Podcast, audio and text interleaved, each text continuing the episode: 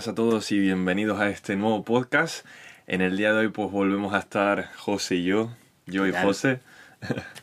y vamos a hablar el tema que hemos elegido para, para reflexionar hoy, para desarrollarlo un poco, ha sido quizá el trendy topic de ahora mismo que se encuentra a nivel global, que es el coronavirus, la situación de, de este virus, lo que ha generado y cómo nos ha afectado al final eh, a nuestra vida diaria y cómo probablemente nos va a afectar a los años que van o los meses que están por venir. Va a haber un antes y un después, seguro, después de Eh, esto. seguro, seguro. Sí, vamos, yo creo que nos va a afectar durante mínimo un año más, creo yo, porque, bueno, eh, dicen que se tardará un año en sacar la vacuna y creo que ese va a ser el, el digamos, cuando podamos ol- olvidar un poco esto, ¿no? Pero Exacto, ese es un tema que me gustaría nombrar antes de empezar con todo lo que tenemos apuntado, que es el tema de la vacuna. Que todos estamos esperando a que llegue la vacuna en algún momento y que digamos, bueno, ya está, la vacuna ha llegado, como si fuera ese genio de la lámpara que se frota la lámpara, se le pide el deseo y ya está, pero realmente hay un proceso. Todo, creo que estuve leyendo un artículo, que curiosamente me pasaste tú, de, de que hay potencialmente como 100 vacunas, me parece que eran, que ya estaban, creo que las están separando en diferentes fases, como fase 1, fase 2, fase 3, no las fases de España para ir desbloqueando el país. esa fase extraña, o sea, que no- nadie sabe qué puede hacer y qué no. Si la 0 es la 1, la 1 la 2 y, la, y dónde está la 4, que es la que se preguntarán mucho. Ahí está, ahí está. Pues claro, uno dice, un, yo creo que muchos habéis pasado por esta situación de entrar en cualquier periódico o darle a F5 esperando que en ese titular salga, se ha encontrado la vacuna Claro. y con ello, pues el fin de todos nuestros, el final de todos nuestros problemas.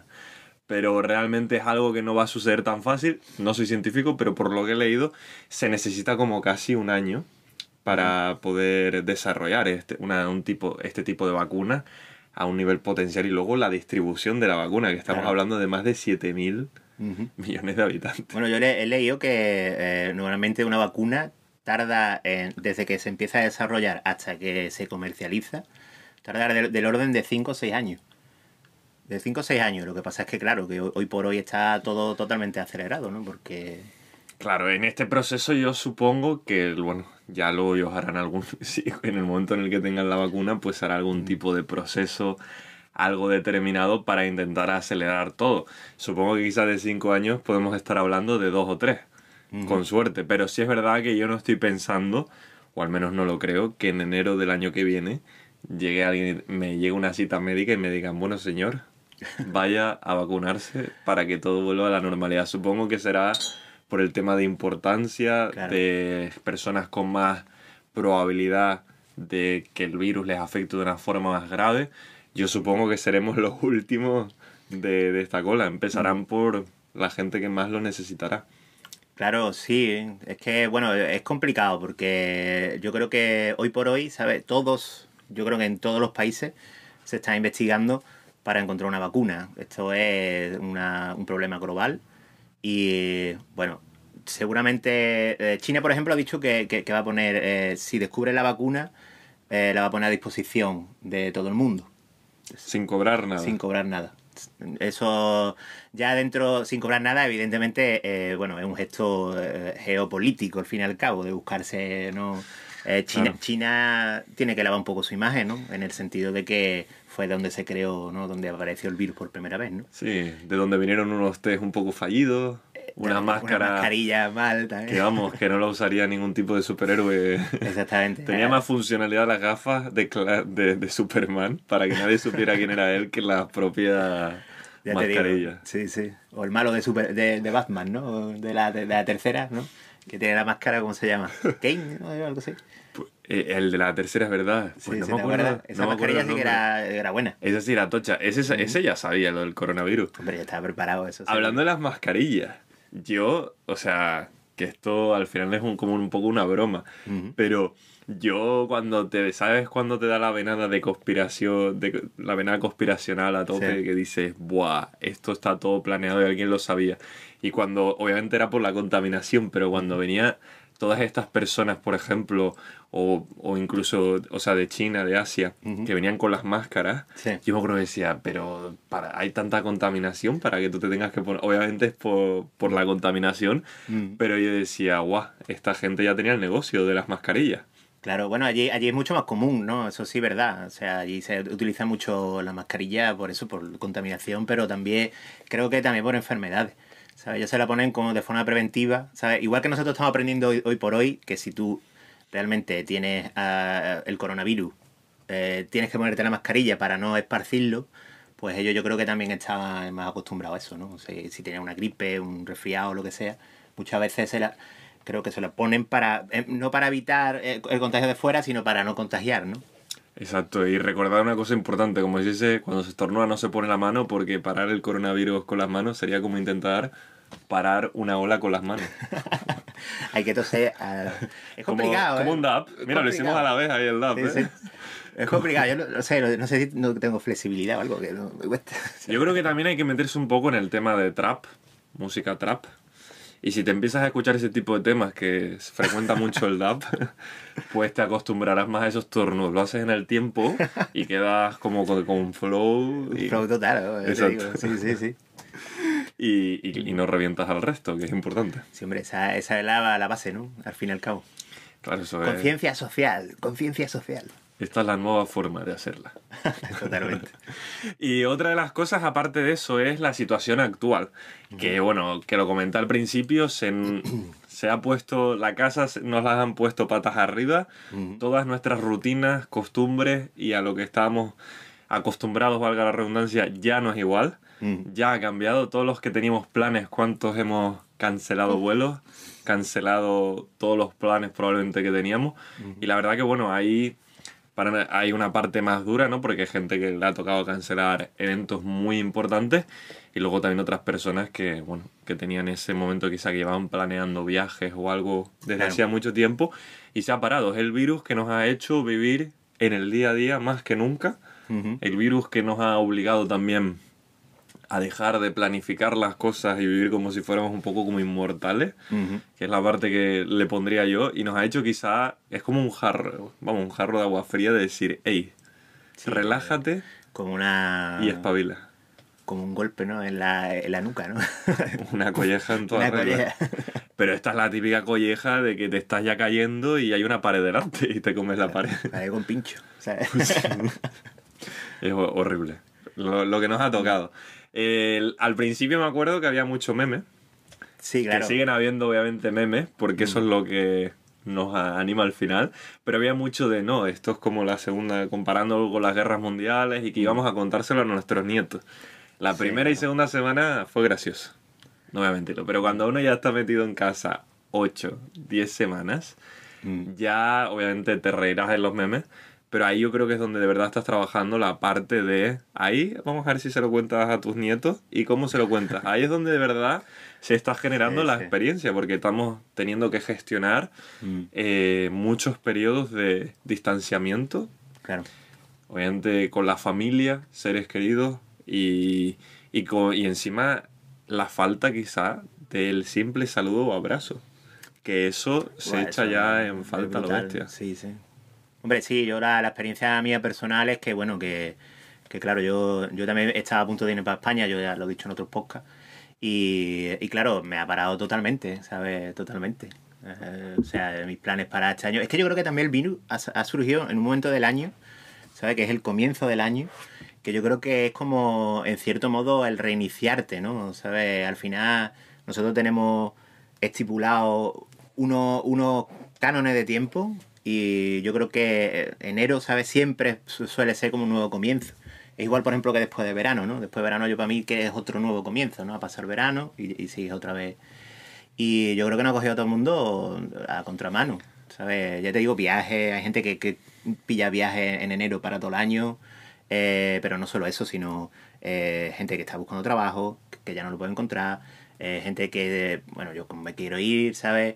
Eh, bueno, es que todo, ¿sabes? O sea, todos los planes que tenía, ¿sabes? Festivales, no sé qué, bueno, mil cosas, ¿no? Y se, han parado, ¿no? Y, y eso, bueno, eso es, chungo, ¿sabes? Y al final no es solo que se haya parado eso, Porque, bueno, la cosa es que tú podías parar tus planes, pero bueno, pero puedes, podías salir a la calle, te podías tomar una cerveza con tus amigos, puedes tener tus ratos de, de ocio y de, eh, digamos, para soltar esa presión, ¿no? Pero es que en eso no se ha podido hacer tampoco.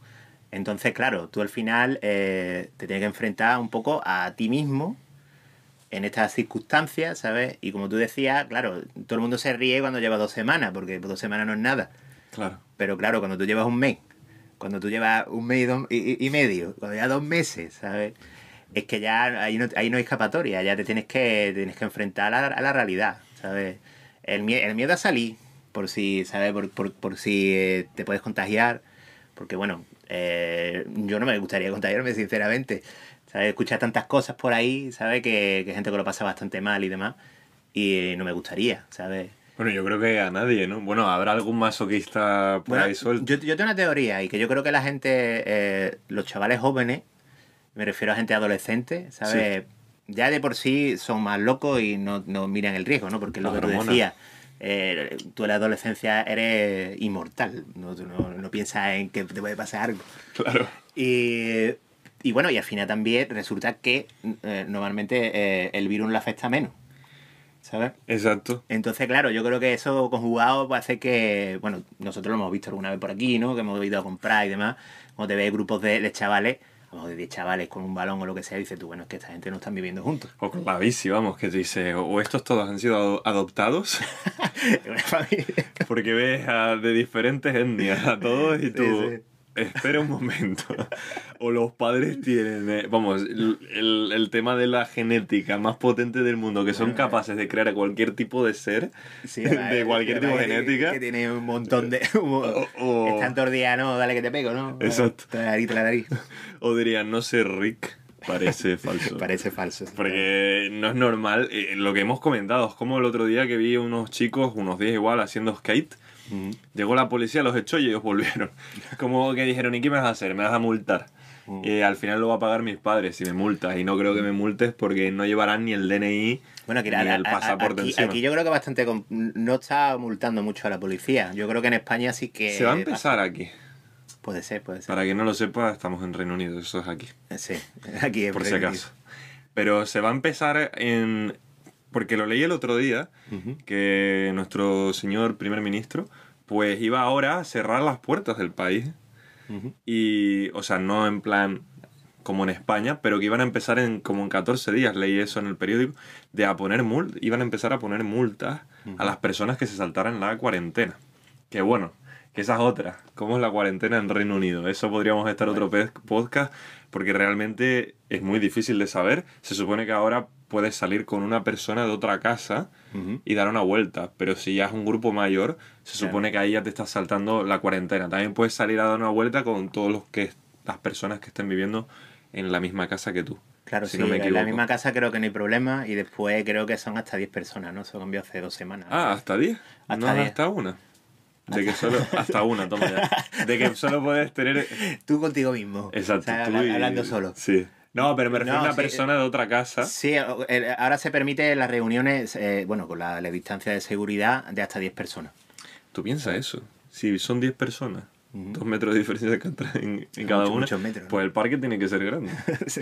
tiene que Lo que ser. pasa es que no, no es en línea, sino que puede ser... o sea, Claro, un círculo. Son círculos, claro. Vamos, más grande que la mesa redonda de Arturo. Sí, sí, sí. No, te digo yo que no, la gente no lo hace.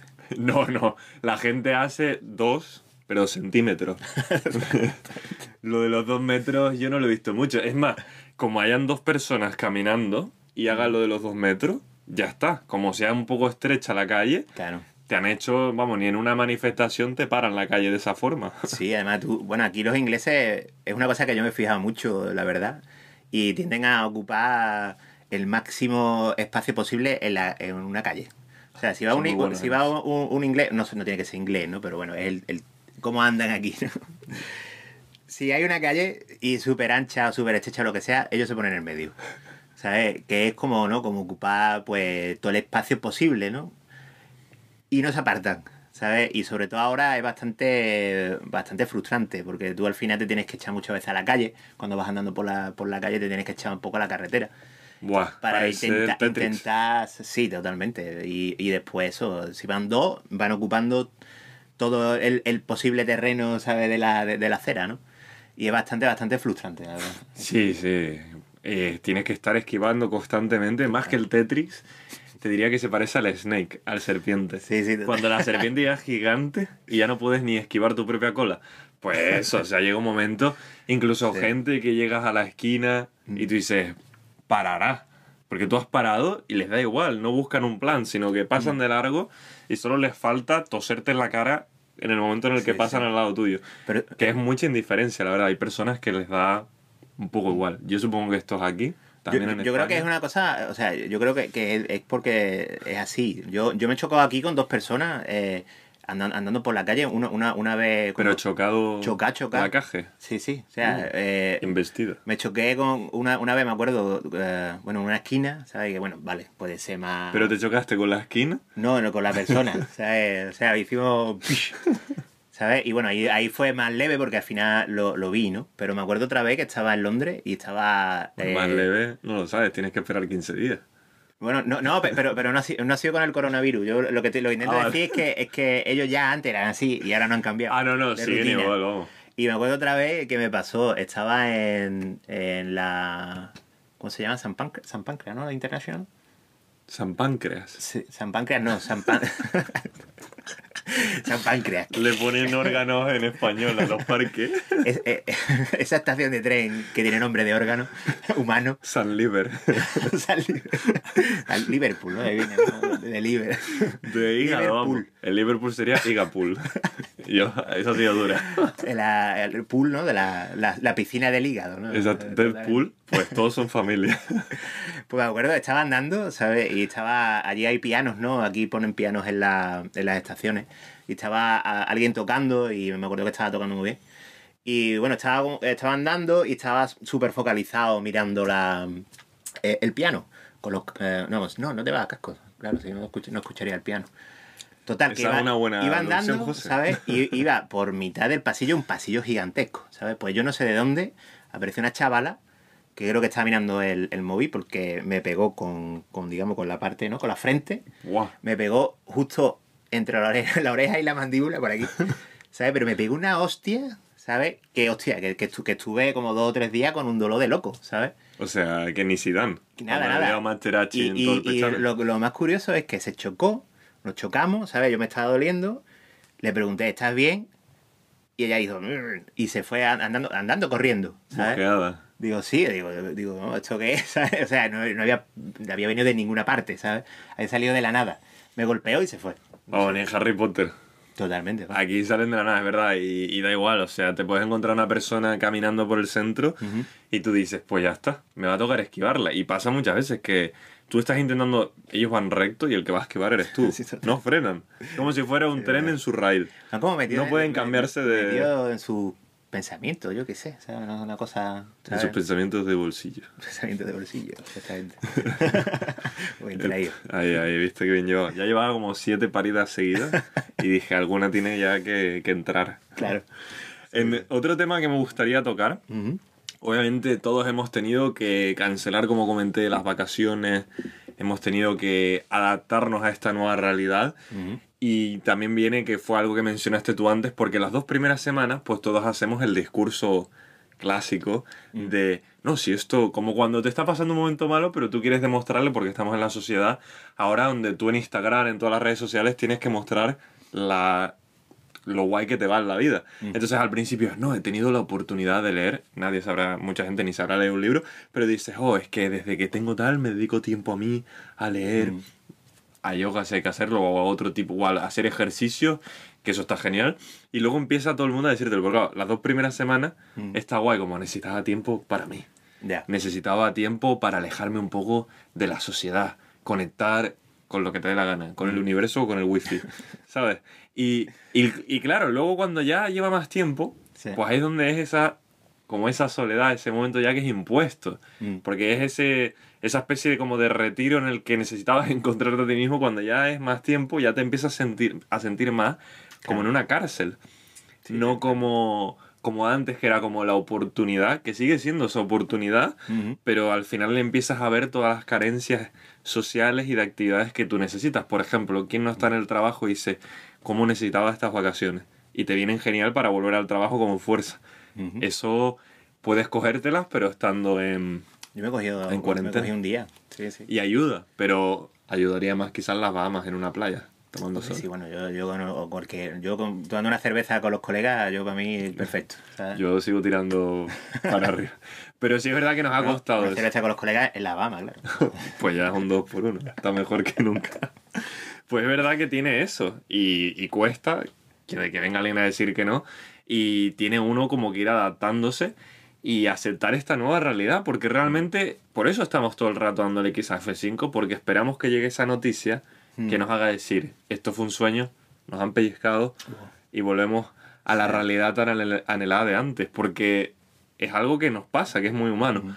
Nosotros no aceptamos, o sea, no valoramos algo que tenemos hasta que nos lo quitan y nos dicen, pues ya no puedes tener esto más. Sí, así. Y en ese momento es cuando, incluso si no lo usábamos, por ejemplo, si a mí me dicen, tú no puedes comerte este croissant, y yo quizás nunca, me, nunca he comido un croissant, o nunca lo he comido mucho, pues en ese momento me empieza a apetecer, Claro.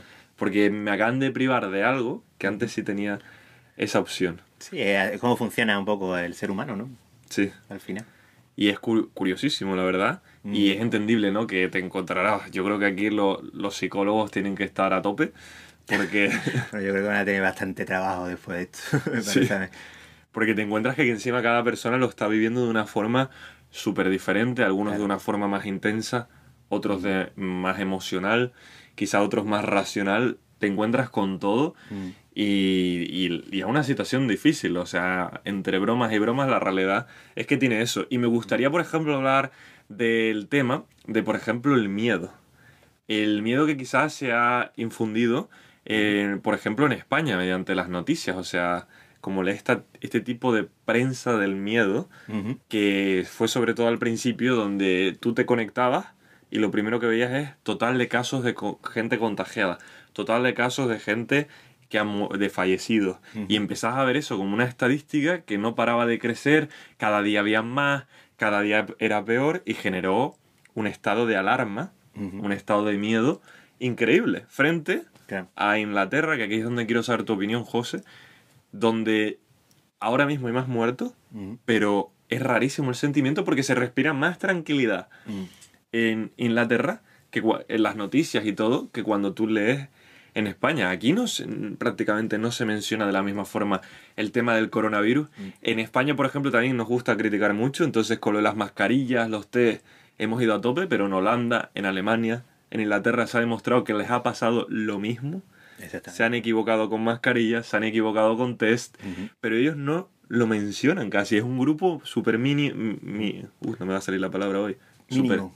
Mini, yo iba a decir minoritario. Minoritario. Ahí, lo he conseguido. Minoritario, es un grupo bastante pequeño el que lo dice. Y cuando sales a la calle lo notas. La gente va a la playa. Porque aquí se puede. La gente sale y hace vida. Si no pueden ir al bar, se juntan en grupos sin respetarlo. ¿Pero por qué? Porque no tienen ese estado de, de miedo. Frente que en España, quizá también yo creo que se. Yo creo que habría que buscar como un, un equilibrio en los dos. Ni Sí. esa libertad extrema de creer que no pasa nada y obviar algo tan importante, o y que frente al otro lado, que es España, donde se ha- han nombrado tanto que es la única noticia y genera ansiedad. Yo no sé qué opinas tú. Eh, Sí, bueno, hay muchas, muchos temas a tratar aquí. Yo creo que si comparamos Inglaterra con, con España, yo creo que básicamente, bueno, la cultura inglesa es una cultura liberal. Entonces, siempre eh, va a tender a la recomendación antes que la prohi- prohibición. En España, por ejemplo, no es así. En España eh, se tiende a prohibir más. eh, hay más leyes de este tipo, ¿sabes? Como la ley Mordaza o, y demás. Y entonces creo que va un poco por ahí los tiros. De todas formas, también hay una diferencia bastante grande entre España y e Inglaterra, que es que España hoy por hoy es un, pa- un país bastante dividido y bastante convulso políticamente. Entonces, a la hora, eh, o sea, ya, ya pasaba antes y eh, ha seguido durante la crisis del coronavirus, ¿no? Y se ha visto, ¿no? Como muchas de las noticias de alarmismo y demás vienen de la clase política, una cosa que a mí, por ejemplo, me parece eh, terrible. Terrible porque no dejas de eh, separar un país que debería estar unido ante una amenaza global. ¿Sabes? Es una pena que, España se, se comporte así, de esa manera, que bueno, hace dos días eh, se, hubo una manifestación de, gente de, derecha en toda España, en plena confinamiento, con todo lo que conlleva, y bueno, y todas las mentiras que hay acerca del coronavirus, que si no, la gente no, está muriendo de coronavirus, que si no puede, eh, no se puede hacer lo que se está haciendo en España, que es eh, obligarte a quedarte en casa. Pero es que si no te obligas, sale. Y si sale, te contagias. Y si te contagias, contagias a otra gente. Y eso es lo que, lo que en España no se vive porque no hay tanta conciencia social al fin y al cabo. Aquí, por ejemplo, yo creo que eh, los políticos creo que también han eh, mm, subestimado, no, eh, estimado por encima a la sociedad inglesa. Y han pensado que, bueno, la sociedad inglesa es como muy racional y todo muy educado y tal y tal. La realidad es que no es tanto. Y son personas normales que tú, ante esta, ante esta situación, pues cuando pueden ver un poco de, luz para salir fuera, lo van a hacer. Y se van a relajar. ¿Sabes? Aparte, por ejemplo, lo que tú dices, el tema de las noticias. Aquí no, no te vas a encontrar eh, los casos tan. O sea, tú entras a los periódicos y no te encuentras en rojo los casos que ha habido de muerte estos días, no sé qué, no sé cuánto, no sé. ¿Sabes? Son como datos que tú puedes ver, porque, bueno, hay una bueno, el gobierno hace una rueda de prensa todos los días eh, informando sobre el, estado de... Pero sí es verdad que, se hablan de otras cosas, ¿sabes? Y yo creo que también aquí eh, les cuesta bastante asumir la realidad. La realidad es que, bueno, Inglaterra hoy por hoy es, el país con más, con más casos de coronavirus en toda Europa. Sí, y más muertes. Y, es, el, es el segundo con más muertes del mundo y el primero con más muertes de Europa, que ha subido de una forma bastante sí, animal. Eh, llegó a estar el segundo de, me parece que del mundo. Lo que pasa es que ahora Rusia y Brasil tienen más casos, que son países al final con más habitantes. Y, sí, bueno, también, también esos países no han hecho nada. No, Brasil está haciendo un poco, la verdad, como Estados Unidos, de que no pare y que la producción siga, que también pues es una locura porque es el estás dando cabida a que el virus se propague y quizás si en algún momento tienes que parar, pues, o sea, al menos los científicos recomiendan que se pare al principio, como quizá hizo España, aunque algunos digan, pues bueno, que fue más tarde o más pronto. quizás debería haber sido antes, igual que Italia. Yo creo que el ejemplo mejor es, es Corea sí, Corea, fue el que mejor lo hizo. Porque paró justo cuando estaba empezando. Quizás Italia y España ya era un poco tarde. Sí, en estos casos es verdad. Ellos llegaron como que quisieron seguir. Quisieron. España en verdad o Italia quizás les pasó más como lo de Estados Unidos, de que primero dijeron no. Y lo dijeron, bueno, sí.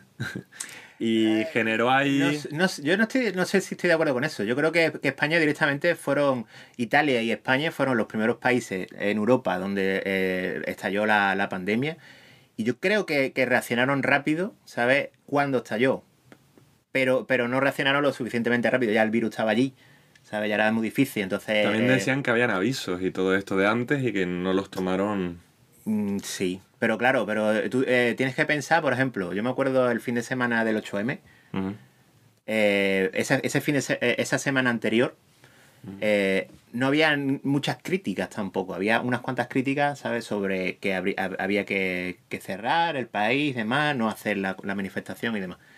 Pero no había muchas, muchas críticas porque tampoco había muchos casos. A partir del 8M, esa semana, ya empezaron a subir los casos y, bueno, fue cuando se decidió cerrar España y España se cerró de una noche, de un día para otro. Yo me acuerdo que yo estaba aquí en, casa porque yo estaba de confinamiento ya y bueno, eh, le cogió a todo el mundo, ¿sabes? Yo de hecho tengo dos conocidos que estaban esperando para irse para España. Uno de ellos, el día que cerró España, decidió adelantar su viaje, que era como dos semanas ah, después o tal. Y bueno, hizo la odisea de volver a, Canarias, ¿no? Y, otra chavala que conozco también hizo lo mismo, ¿sabes? Claro que la verdad que se complicó. Vamos a parar solo un momento este podcast para tomarnos un pequeño descanso y así recargar pilas y volvemos rápidamente y seguimos co- con este tema, si te parece bien, José, Claro, justo sí. donde lo dejamos, en el debate. Estupendo. Así que perfecto, nos vemos ahora mismo, vemos en ahora. un segundito.